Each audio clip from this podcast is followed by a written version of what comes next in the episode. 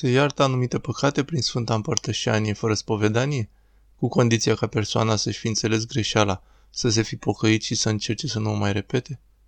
Da, am pus această întrebare mai de mult, voi spune și numele persoanei, părintelui Polivios, duhovnicul mănăstirii noastre Sfântul Nicolae, care este și un teolog foarte competent. Nu este doar experimentat datorită vârstei. Și am spus, Părinte, citim regulat rugăciuni, fie în cadrul Sfintei Liturghii, fie rugăciuni la Sfântul Maslu în special. Spunem permanent acolo și iartă lor toată greșeala. Mi-a spus, într-adevăr ai luat bine aminte. Pentru oamenii care se pocăiesc de căderile și greșelile lor, biserica are putere să ierte și fără să se spovedească. Însă, acest lucru nu înseamnă că vom rămâne cu totul fără spovedanie. Omul care dobândește o conștiință fină, o conștiință bisericească, vrea să participe la toate tainele. Așadar, trebuie să știm, ca să nu avem o conștiință bolnavă, așa cum spune Sfântul Ioan Hristostom, conștiința bolnavă e conștiința înfricată. Dumnezeu mă va condamna la iad pentru că am spus această minciună. Minciunea e o greșeală mai mică, o scăpare. Nu e crimă. Dacă omul se pocăiește și se mărturisește lui Hristos, ia prima iertare și simte că primește iertarea de la Hristos, pentru că doar ce îi spune căderea sau greșeala lui află o dignă. Se răcorește, după cum spunem în Cipru. Însă păcatul, fie la nivel de cădere sau greșeală, care se repetă, se repetă, se repetă, înseamnă că s-a făcut patimă în inima noastră. Patima înseamnă păcatul care se repetă. Ca să o spunem în limbaj medical, este boala sufletului care recidivează. În acea clipă omul va trebui să meargă la doctor, chiar dacă este vorba doar de o minciună. Dar dacă mint de cinci ori în defavoarea lui Agapie, înseamnă că am o problemă foarte serioasă cu el. Nu e vorba doar de o simplă minciună spusă, ci de o inimă tulburată în relația cu domnul Agapie. Prin urmare, trebuie să mergem la duhovnic, care este doctorul sufletelor. Al doilea mod prin care primim iertarea păcatelor, am spus că primul mod e de la Duhul Sfânt, care este curățitor. Duhul Sfânt e cel ce șterge păcatul. De aceea spunem în rugăciunea Împărate Ceresc, vino și te sălășluiește într noi și ne curățește de toată întinăciunea. Uitați cum se face curățitor. Al doilea mod prin care luăm iertarea păcatelor este prin spovedanie. Al treilea mod prin care luăm iertarea păcatelor și prin care se împlinește părtășia noastră cu harul pocăinței este în clipa în care ne împărtășim. Deja am amintit asta fără să fie auzit întrebarea. Spre iertarea păcatelor și spre viața de veci. Uitați iertarea păcatelor. Așadar, cu condiția ca persoana să-și fi înțeles greșeala, s-a pocăit și încearcă să nu o mai repete. Uitați, acestea sunt premise frumoase.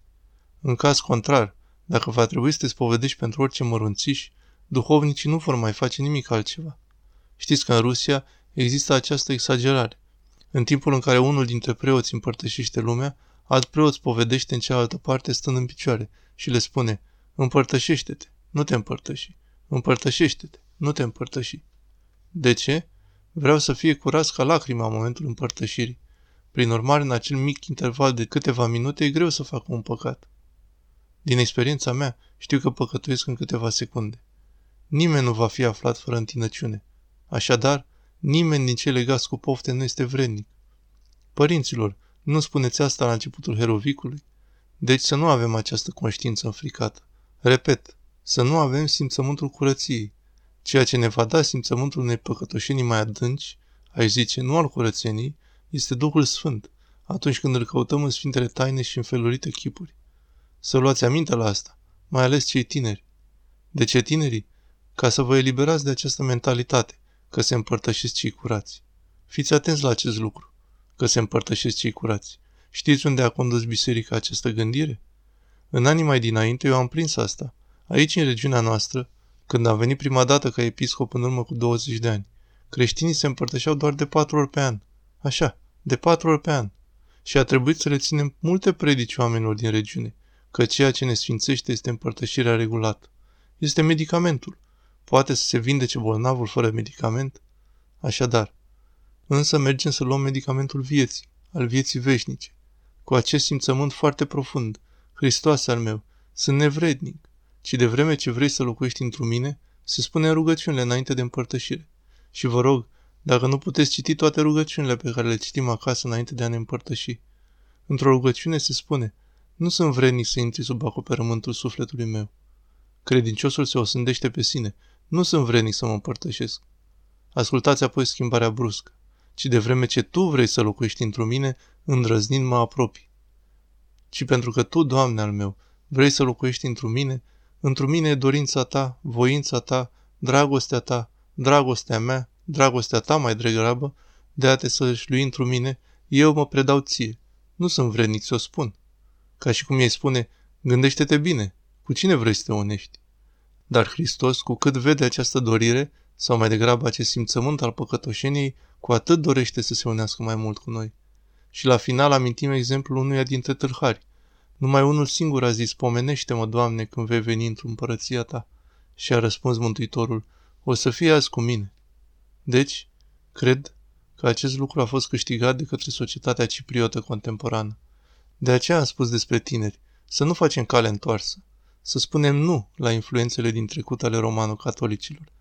Astăzi în Cipru, cu darul Domnului, în toate mitropoliile unde merg, și datorită emigranților merg în aproape toate mitropoliile, constat că oamenii se împărtășesc, fie cu prilejul parastaselor, întotdeauna se fac după Sfânta Liturghie, fie cu prilejul sărbătorilor.